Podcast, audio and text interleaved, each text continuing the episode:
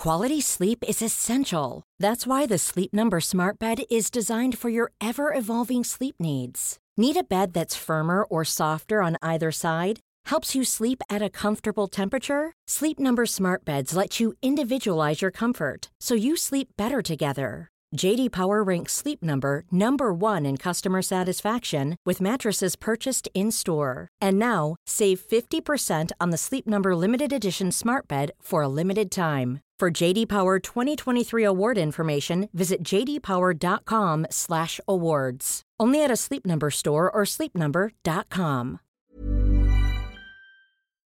Cara, acne can be tough. Whether your kid is just starting to get breakouts or has been struggling with them for years, there's a great product that can help. Phyla is the ultimate game changer. It tackles acne right at its root cause, rebalancing the skin's bacteria and packing it with probiotic phages. Phyla harnesses the superpowers of probiotics, tiny warriors targeting and wiping out the acne causing bacteria. In studies, phyla slashed acne causing bacteria by a whopping 90%. Phyla doesn't just fix acne you can see, it stops new breakouts in their tracks. It has no harsh chemicals and won't irritate or dry most skin. Phyla's three step system is like a dermatologist approved magic potion cleanse, apply serum, and moisturize twice a day. As a special treat for our listeners, you can grab 25% off your first order of Phyla. Head over to phylabiotics.com, enter code puberty at checkout, and kickstart your family's journey to acne free skin. Check out the link in our show notes for quick access. Hi, I'm Cara Natterson. And I'm Vanessa Kroll Bennett. Each week, we dive into the what and how of raising kids through puberty, that roller coaster of physical and emotional shifts for kids and parents alike. Combining reliable science and relatable parenting strategies, we will all learn about, laugh about, and yes, maybe even cry about adolescence, ours and theirs.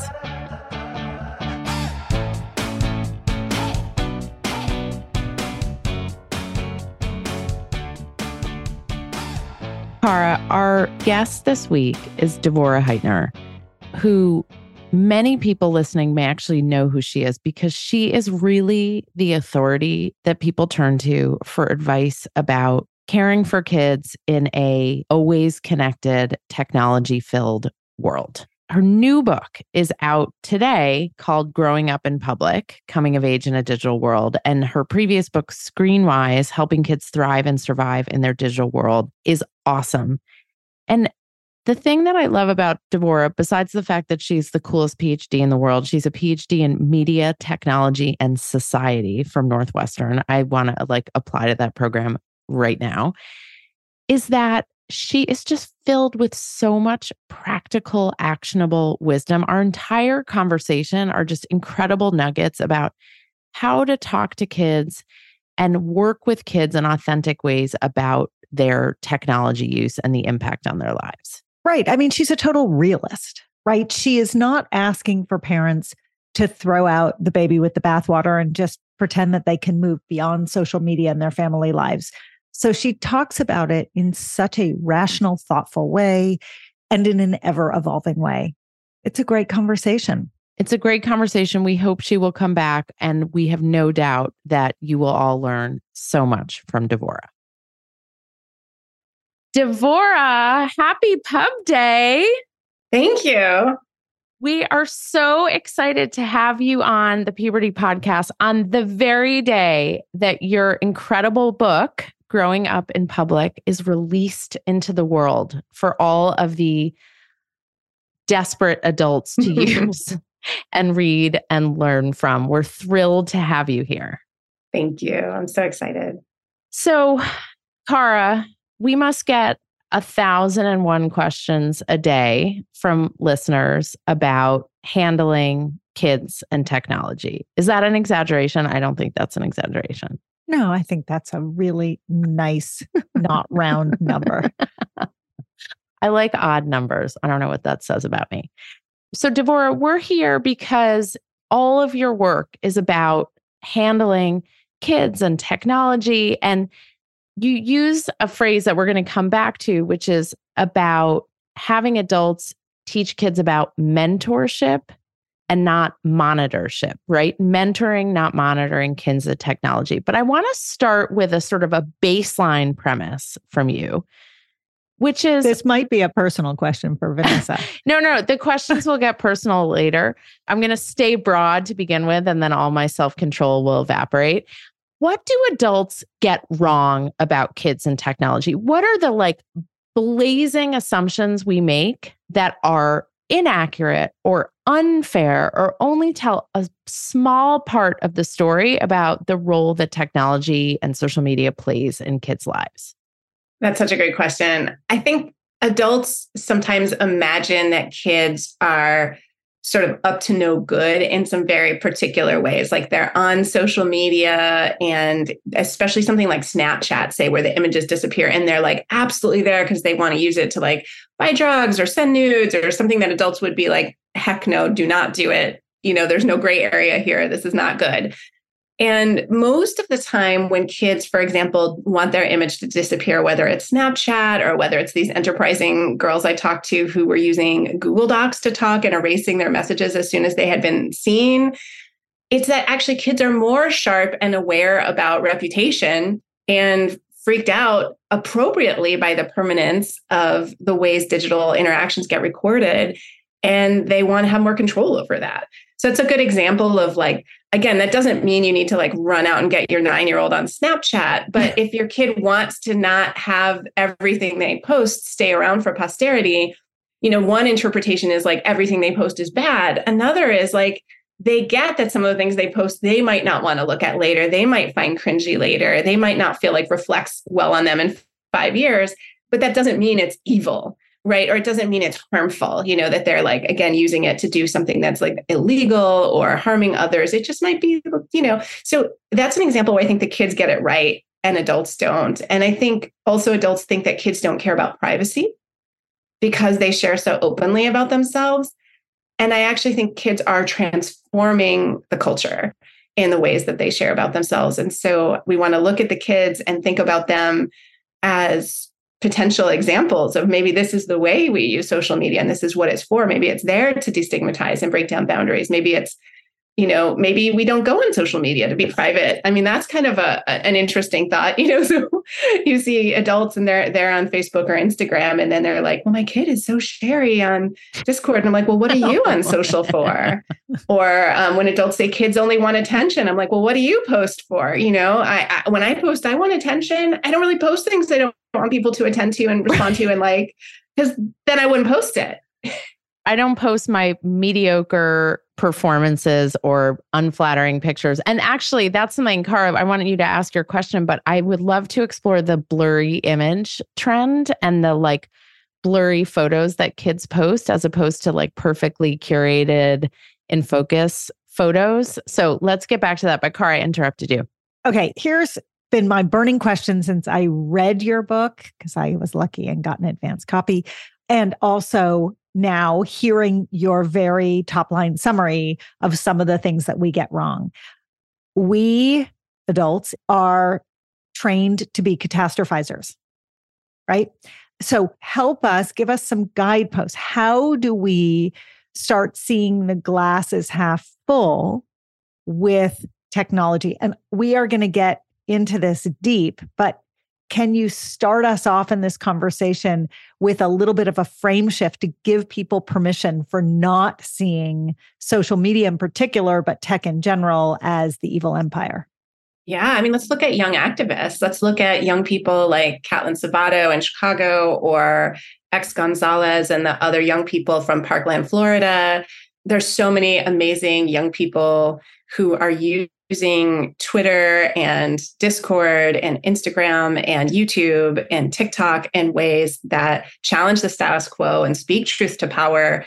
And I think it's amazing. And it's a way for young people also to connect with other people with whom they might have affinity, with whom they might be able to do work right? So we saw the kids from Parkland then collaborate with kids in Chicago who were already doing anti-violence work and thinking about guns, and together they could connect. And that happened because of social media. It would have been much harder if they'd had to go the old school way. I mean, activists always found each other, but it wasn't as immediate.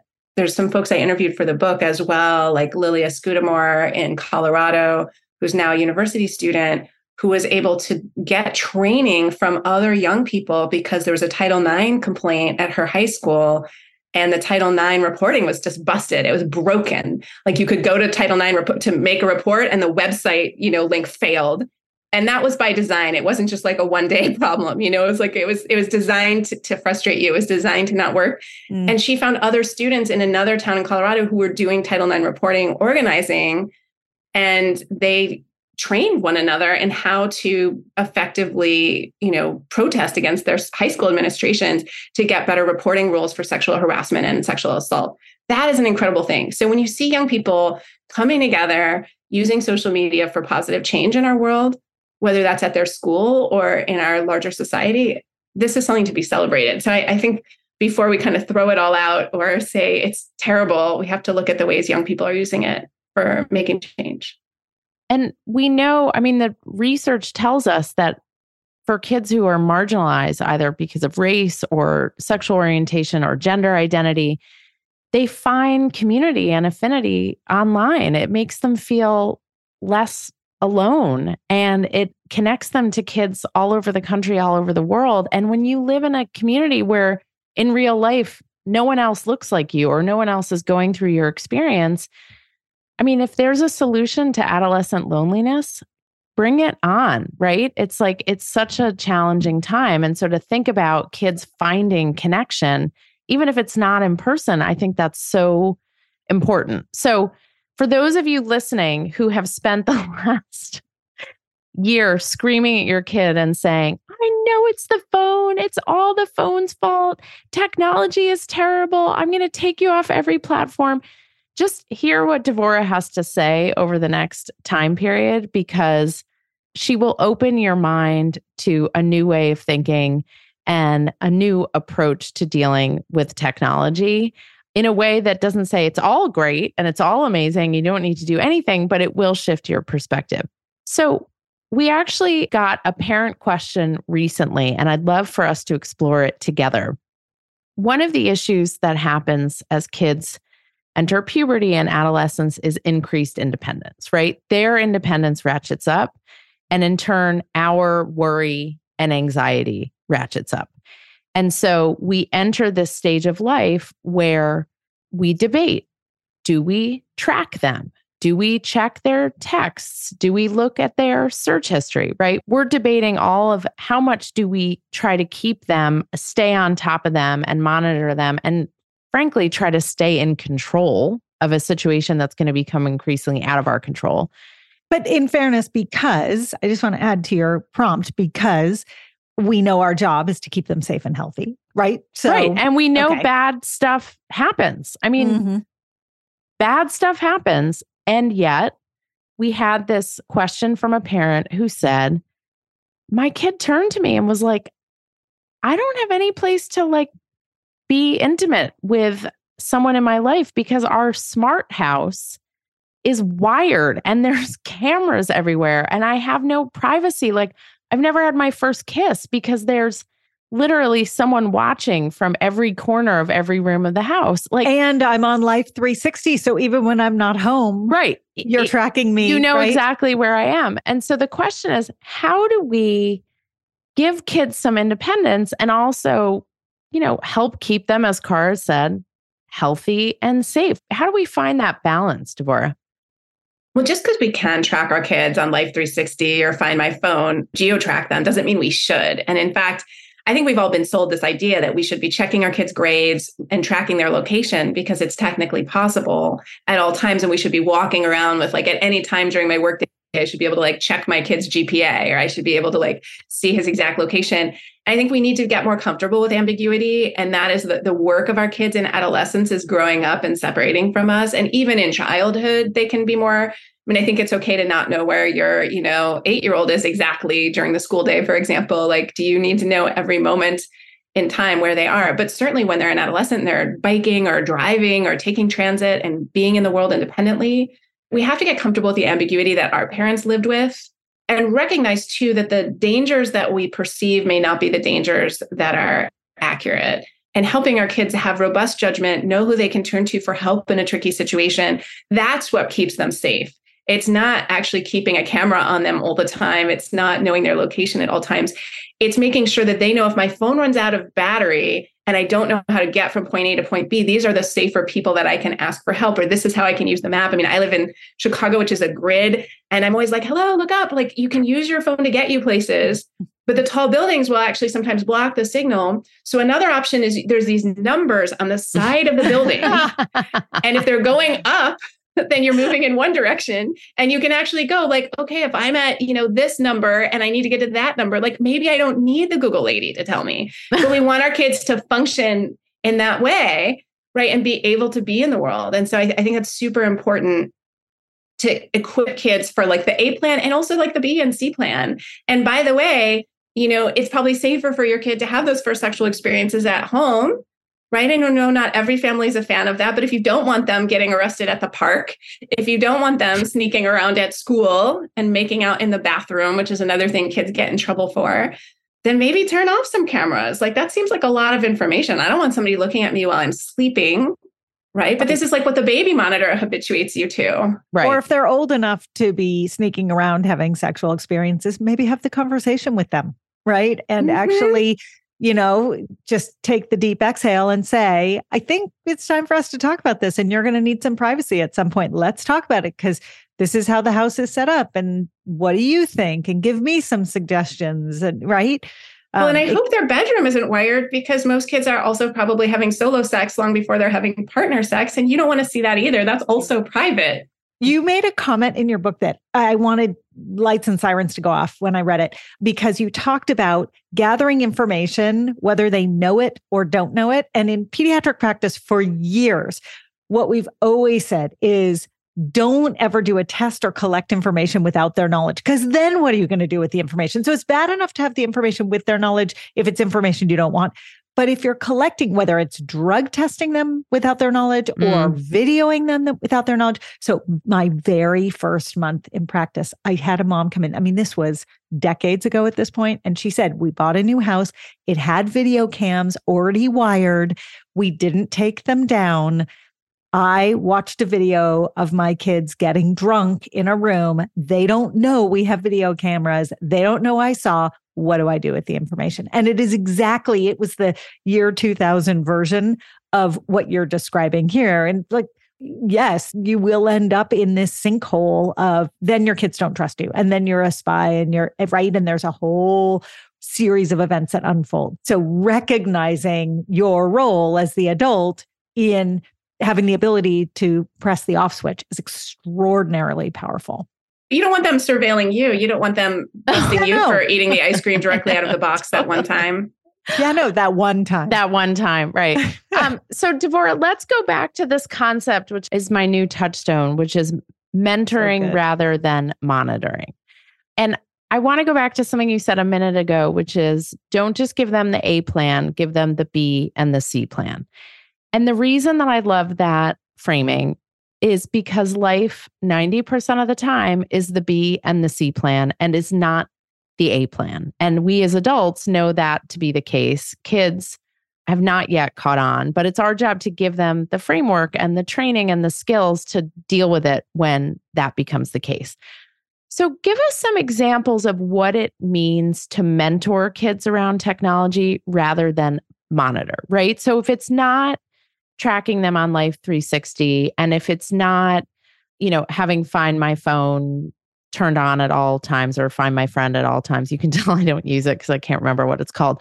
What is it? How are we giving them the skills and ensuring that they're learning how to keep themselves safe? I think a great way to get your kids discernment and learn about how your emerging young adult is thinking about the world, whether they're, you know, 11 or 13 or 15, is to ask them about their observations of others. Like rather than dive into the dissection of your kid, who you probably already know really well and they already feel very sort of vulnerable to your gaze because your thoughts are so important. And in some cases, as they grow up, a little intrusive. Ask them, like, do you have a friend who you know, post things that don't align with maybe who they seem like they are in person? Like, do you ever see that? Or do any of your friends just like hit up the group text too much? Is there anyone who's kind of, you know, or do you have a friend who gets too, mad when they game? Is something I might ask younger kids. Mm. And these are just questions like to get their discernment, like how are they thinking about other people's behavior? But that gives you a clue into the ways they relate to whether it's gaming, the group text, social media, you know, asking them those kinds of questions. Another great way in to mentoring and talking about their ways of thinking about their reputation, their boundaries is thinking about watching a show together, whether mm-hmm. it's an mm-hmm. oldie, like I watched Friday Night Lights with my son when he was 11 at the beginning of the pandemic. You know, now we watch things like What We Do in the Shadows, which some people might not find to be very appropriate family viewing. really, we watch every who we watch are. everything, Devorah. So the only time I've drawn a line recently is when my 12 year old was like, "Let's watch Wolf of Wall Street," and like five minutes in, one of the characters was like, I don't know, doing cocaine off the naked back of some woman. And I was like, all right, and we're out. Like you Game of Thrones was where I drew the line. My son yes. was 12 and someone recommended, an older teenager recommended it to him. I think in a like not thinking, maybe. That like, the first season is sixth grader. Soft and I, porn. And I, and I just said actually, I mean, I was really direct with my kid because he's a kid who really responds well to this kind of directness. I just said it really sexualizes sexual violence. Like this is a show yeah. that's trying to make sexual violence sexy. And I'm actually okay with things that are just sexy, sexy. Yeah. He doesn't want to watch, like, he doesn't want to watch shows with me that have romance plots that have people like making out or you know mm-hmm. so he doesn't even want it like sexy sexy with mom which is fine like i think that's a fine boundary to not want to watch those things at least as a family like with mom and dad or whatever but anything that's romanticizing or sexualizing, you know, sexual violence for me is like that's a line. So a lot of things that fall into that, but Game of Thrones was on the extreme. yes, I, I the first season I was like, what is this? So, anyways, I interrupted you. But yeah, I mean, mentoring is like like it's great to watch a show like like Friday Night Lights because there's an opportunity there. Instead of having this sort of after school special conversation with your kid about alcohol, for example, you're having the more like wow, they really only told one person their parents were going to be away, but that really got around school. Like everyone knew and they were there. It seems like it kind of got out of control. Like just opening up to see what your kid says about that. And at different ages, you might get a very kind of rigid, you know, like a younger kid will be like, well, I would never, right. you know, but an older kid might, with more social lived experience, might say something like, yeah, that's a really tricky situation. Like it's really hard to draw the boundary with peers. I mean, I, I remember early in the pandemic when colleges set up these rules that young people were supposed to say only have two people in your dorm room, but not three. And I was just like, that is doomed to fail because adolescents are in the peak at, you know, going to college at their peak sort of mating instinct and friendship, you know, connection instinct. And how would any of us be like, oh, well, you two come in and you go? like that would be incredibly rude, right? So I mean, I unfortunately knew kids who got suspended from college for things like that, but it was just not a realistic expectation anyway well, I, we can come back to mentoring. Sorry I, well i love what, the frame of what you're doing which is so beautiful is you're describing how to grab a teachable moment in a very real way. We use that phrase all the time. You're driving down the street and see a bus with an ad on it and you it, and it's gross and like tongues coming out of a serpent's mouth and they're all inter- eh, right whatever and you're okay that's a teachable moment. But it sounds so unsexy and it sounds so unappealing to grab the teachable moment. So what you're talking about with mentoring feels like partly that, grabbing the teachable moment. It also feels like do as I do and not as I say. And you call out so many times in in all of your work the importance of us following mm-hmm. in the footsteps that we expect them to follow in. Like it's not okay for us to tell them one thing and be doing another because frankly, it's just not going to work. And so, can you talk about that a little bit in that mentoring construct? And what does it mean to actually sort of, you know, do as you say? Vanessa, we literally have three minutes to eat lunch every day. I am not joking. And the challenge is how to make it delicious and healthy and still fit into that tiny window. Our answer is Factor's ready to eat meals. They have been a godsend. We throw our factor meals in the microwave. It takes two minutes and out comes a gorgeous, fresh, never frozen meal. We both love the tamale vegetarian one. It's delish. There's a ton of options every week. There's 60 add ons, breakfast, snacks. beverages. I love doing the wellness shots with my kids. They think it's hilarious. And I know they're getting vitamins and minerals in their bodies. So get meals on your table or at your desk in two minutes or less. Factor meals eliminate the hassle of prepping, cooking, and cleaning. You can customize with flexibility to get as much or as little as you need, and you can press pause or reschedule depending upon your lifestyle. So to order, go to factormeals.com slash puberty50 and use the code puberty50 to get 50% off your first box plus 20% off your next box. That code is puberty50 at factormeals.com slash puberty50 to get 50% off your first box, 20% off your next box. And I am going to go do that right now because I need more factor meals in my refrigerator. Cara, lately I have been lying awake at night. I'm physically exhausted, but I can't sleep because my mind is so wired with everything going on between work and my family. So I've added magnesium breakthrough to my nightly routine, and it actually helps calm my mind. It helps me get better sleep, and I wake up feeling better rested. I'm less cranky, and I'm more patient with my family and with you. Oh, I've noticed and it's because, unlike other magnesium supplements that might give one or two formulations of magnesium, Magnesium Breakthrough has seven. That's why you're sleeping so well and waking up refreshed. Now, dietary supplementation is always best, Vanessa. So that means eating your minerals and vitamins is the best way to get them in. But if you can't or you don't get enough, Magnesium Breakthrough is the way to go. It can also help digestion, though too much helps your digestion too much, which is not a good thing.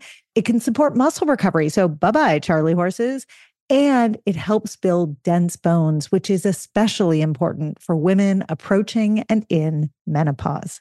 We have an exclusive offer for our listeners. You can go to bioptimizers.com slash puberty, B-I-O-P-T-I-M-I-Z-E-R-S dot com slash puberty and you can use the code puberty10 during checkout to save 10%. That promo code is puberty10 at bioptimizers.com slash puberty.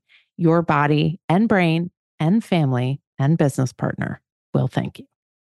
Cara, my kids love Magic Spoon cereal, and even though it's cereal, they actually love it as a homework snack. The variety pack has four flavors cocoa, fruity, frosted, and peanut butter, and fruity is the favorite flavor in my house. Now, this pack has zero grams of sugar, between 13 and 14 grams of protein, and between four and five grams of net carbs per serving. It's made with wholesome ingredients, no artificial flavors or dyes, and it's high in protein, gluten free, grain free, and soy free. So, a great choice, Vanessa. You can go to magicspoon.com slash puberty to grab a variety pack and try it today. And be sure to use our, you guessed it, promo code puberty at checkout to save $5 off your order. And Magic Spoon is so confident you're going to love their product. It's backed with a 100% happiness guarantee. So if you don't like it for any reason, they will refund your money. No questions asked. They do not want you to send their cereal back to them.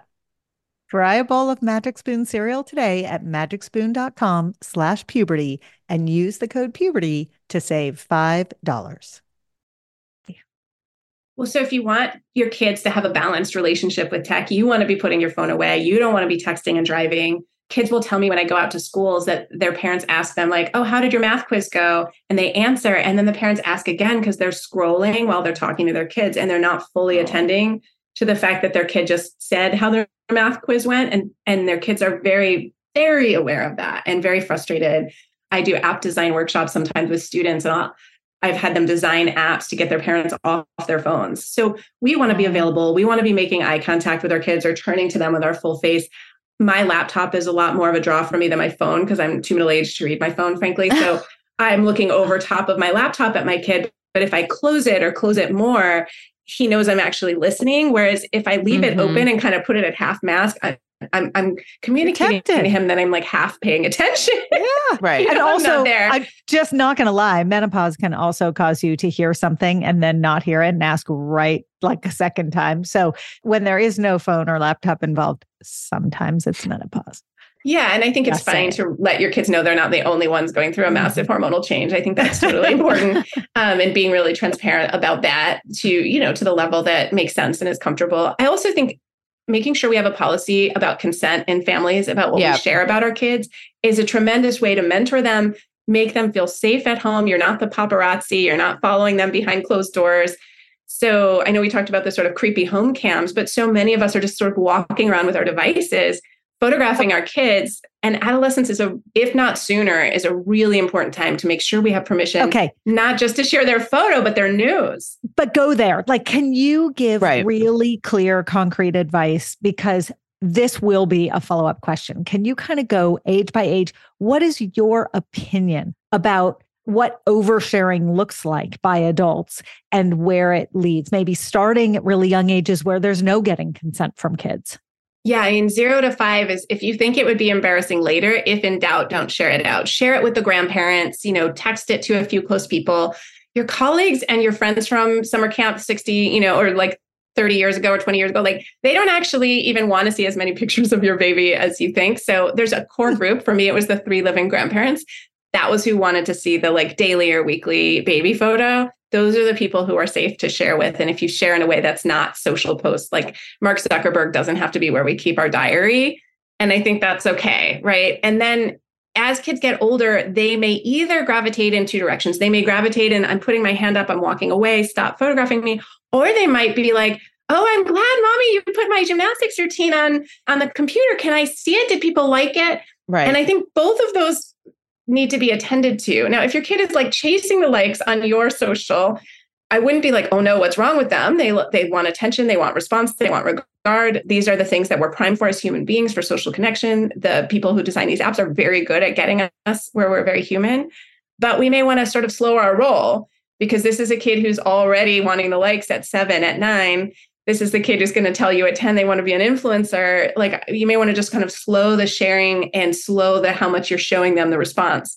The kid who's saying don't post me is telling you don't post them and i think we need to not post them. Yeah. and it gets tricky because people will say i have one sibling that lets me post and the other that doesn't and then people will say oh do you prefer them when you're posting? Right. So i want to talk about that because i have four kids and my rule in my house is you ask someone's permission before you post a picture of them, whether you're an adult asking a kid, whether you're a kid asking an adult, whether it's two adults at like you always need permission to post someone else's picture.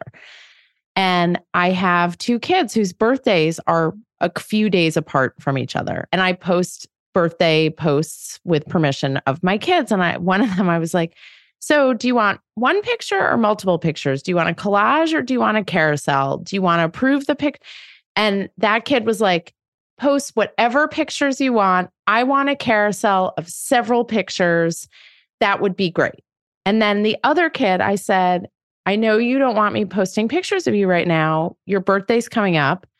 Would you prefer that I not post a picture of you? I don't want you to feel like I, because he was then becoming legally on Instagram and had permission to be on Instagram for the first time. And he said, I want you to post a picture of me, but I want it to be a baby picture. I don't want it to be a current picture. And I said, okay. And I said, I'm going to send you some pictures and I want you to choose which picture I post.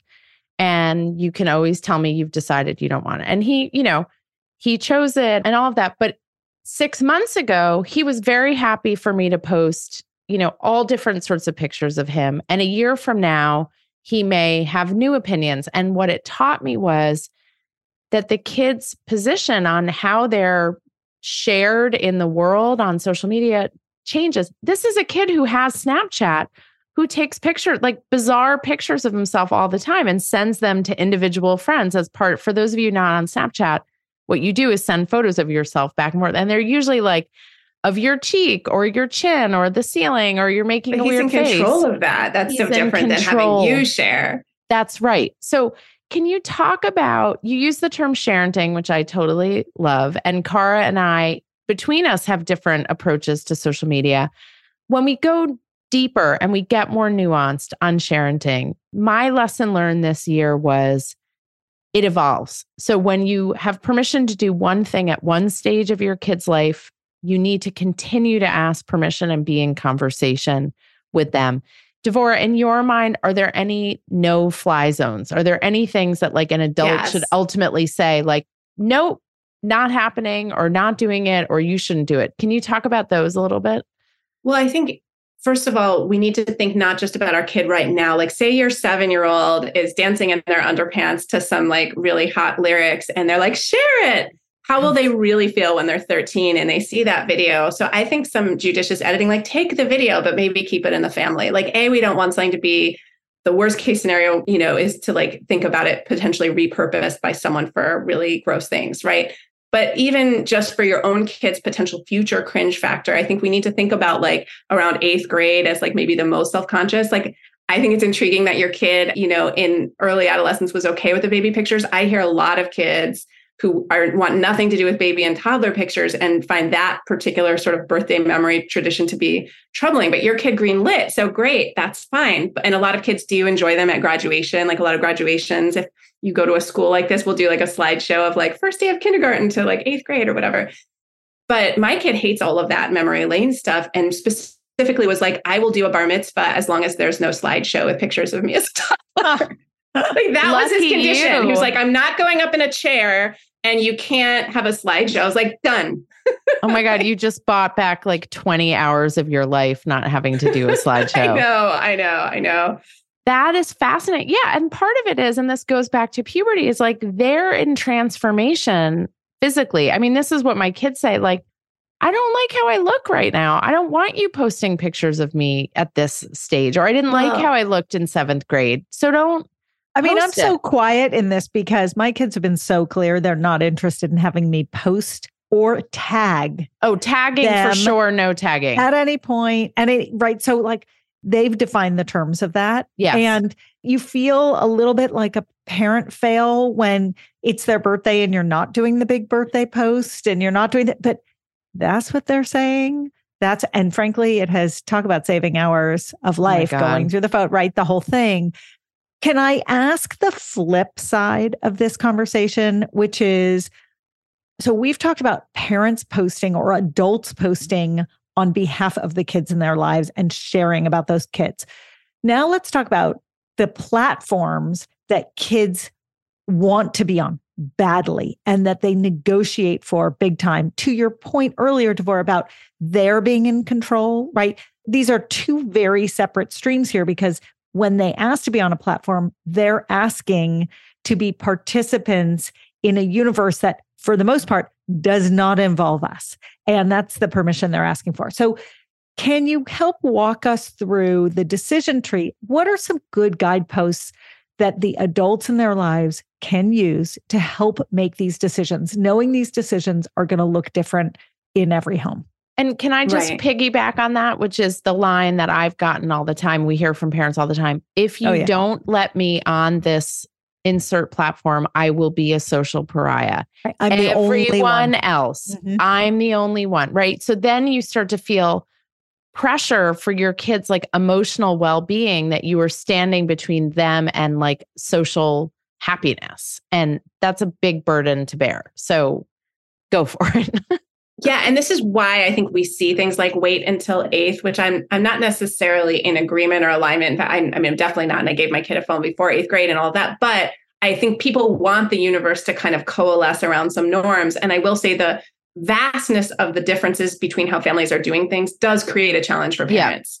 Like it is really hard to, you know, know that there are kids in your kids, say third or fourth grade class with a phone if you're not planning to do it till middle school and just to figure out like because i think although you know the parents listening to this we all grew up at different times we're different ages we had our kids at different points in our lives but there was still what at whatever point whether you were like an aim kid like some of my former students who are now having kids now and you grew up with aim or if you grew up with a house phone on the wall like i did there was more shared norms among my friends like there wasn't as vast a Yeah. difference like maybe my friend could be on the phone at, at till 9 30 and i could be on the phone till 10 but it wasn't like she could be on the phone at 4 a.m for example and i couldn't and now you have you know some people are letting their kids have 24 7 access to a connected device and they literally can be on discord and group text at 4 a.m and other people are much more controlled and locked down some kids are better at getting around those controls and, Mhm. and down things like screen time and you know they'll figure out your password in three seconds or they have a moldering device you don't know about that they're using to text people at 4 a.m there's just such a huge variety. So i just want to have some empathy for parents. Like i know i'm saying mentoring over monitoring but boy do i understand why people want to reach for those parental controls. And by the way mentoring over monitoring also doesn't mean throw your 8 to 12 year old into the deep end hand them a phone walk away hope for the best. That is not what i'm saying. Like feel free to take their device at night and make sure they get some sleep. Like yeah. feel free to have rules. I just don't think you want to be getting that covert you know list of every website they visited and they have no idea you could see that. That's what i'm talking about with mentoring over monitoring. So to come back to like what are the absolutes right? Is that that was the question yeah or just you know sort of some guideposts like what are a couple of things that parents can think about questions they can answer internally in order yes. to make a decision about do I grant them access or not? And knowing that the answer is always going to be don't grant access to all at once, right? So baby steps wins the day. But, you know, how do they begin to process the decision tree? You want to look at your kid. You want to look at where is your kid good at social stuff and struggle with social stuff. Like if you know your kid is extremely competitive with board games and has tantrums that upend the family with board games, then guess what's going to happen on Roblox and Minecraft? That doesn't mean they shouldn't get experience there, but maybe they shouldn't be on their hours a day when they're unsupervised and unsupported because they might nuke their friendships there if they take meds that help them be more regulated, maybe they shouldn't be on those games after those meds wear off in the evening, which is a time for a lot of families. You know, if you have neurodiverse kids, that's like a really tough time. Yeah. You can also really think a lot about that universe of contacts. You know, who is your kid in touch with on those texts? And texting is a really good first set of skills. And I would argue the only skill that 100% of adolescents need. Like every kid who's ever going to make plans or study with someone else from school by the end of middle school, if not sooner, needs to be able to text because you're going to get to an age. And I'm living through it right now with a kid who just finished eighth grade. Like, it is not appropriate for me to reach out to other parents to initiate plans. Now, am I coordinating with them about picking the kids up at Six right. Flags or whatever? Yes, I'm still in the mix with some other parents. But we moved two years ago to a district where I don't know anybody. There's mm-hmm. no student directory. So I literally had no way to access other people's families. Like, and I got here and my kid um, had been home for 18 months in a pandemic. And the first thing I said to him is, I was like, You're going to meet kids at school. The only way you will ever see them outside of school is if you can contact them on Discord or Roblox or get their phone number. I can't do this for you. And you're going to come home and tell me their name is like Smith or Ramirez or Lee. And I'm going to be like, I don't know. Chicago's a big place. I can't find that family for you. You got to figure it out. And yeah, so that's wanna... it. Like they have to take that on. And so texting is the most undertaught and most important mm. skill. Like forget about Snapchat or Instagram. Teach your kid how to text appropriately and thoughtfully. Well, and Devorah, I want to explore that because also the worst shit happens on text. Like people are so worried about all these other platforms, but like the cruelest, racist, sexist, misogynistic, like all of the really bad stuff that I've heard about from my kids and other people's kids, it happened in a group text.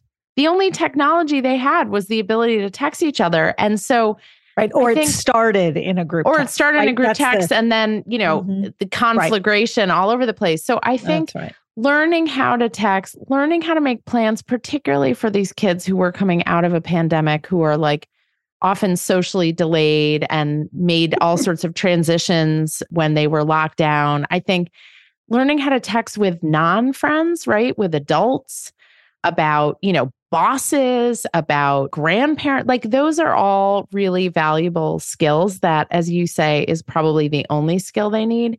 I do want to add if your kid says to you, if you don't let me get X or you don't let me be on X, like my life is over, the temptation is to say, oh, you'll be fine. Don't be so dramatic.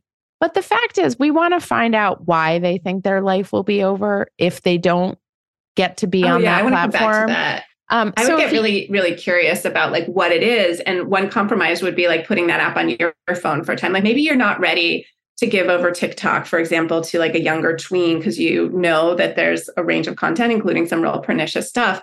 But on the other hand, not having access to TikTok and YouTube in some social groups would be a little bit like you're the kid who only gets to watch PBS or you're the kid whose family doesn't have a TV you know, if like for me, like growing up in the 70s and 80s, had my family not have a TV. And I was almost that kid because I was the kid who didn't know who Michael Jackson was in third grade because my parents didn't listen to the radio at all. And I had no siblings and I just no exposure to like any pop culture.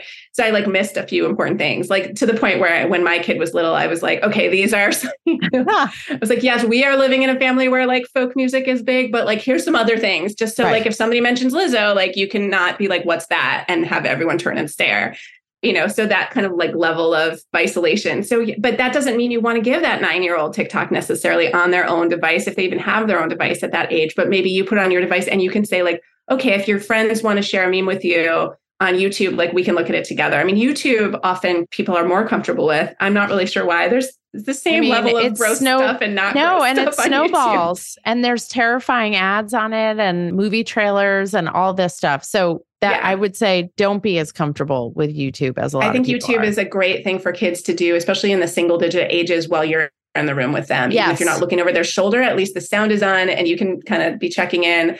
Same thing with honestly like Roblox and some, you know, some of the games. I mean, like my kids stumbled on, you know, people having sex in Roblox and it was like, you know, you can insert all kinds of like malware into these games. And so anything that kids are playing on a public server, you have to assume could be hacked. You can uh, have to assume they may see some problematic language. So we also just want to set our kids up to know they can walk away. Like if somebody's saying something real gross, they should be able to.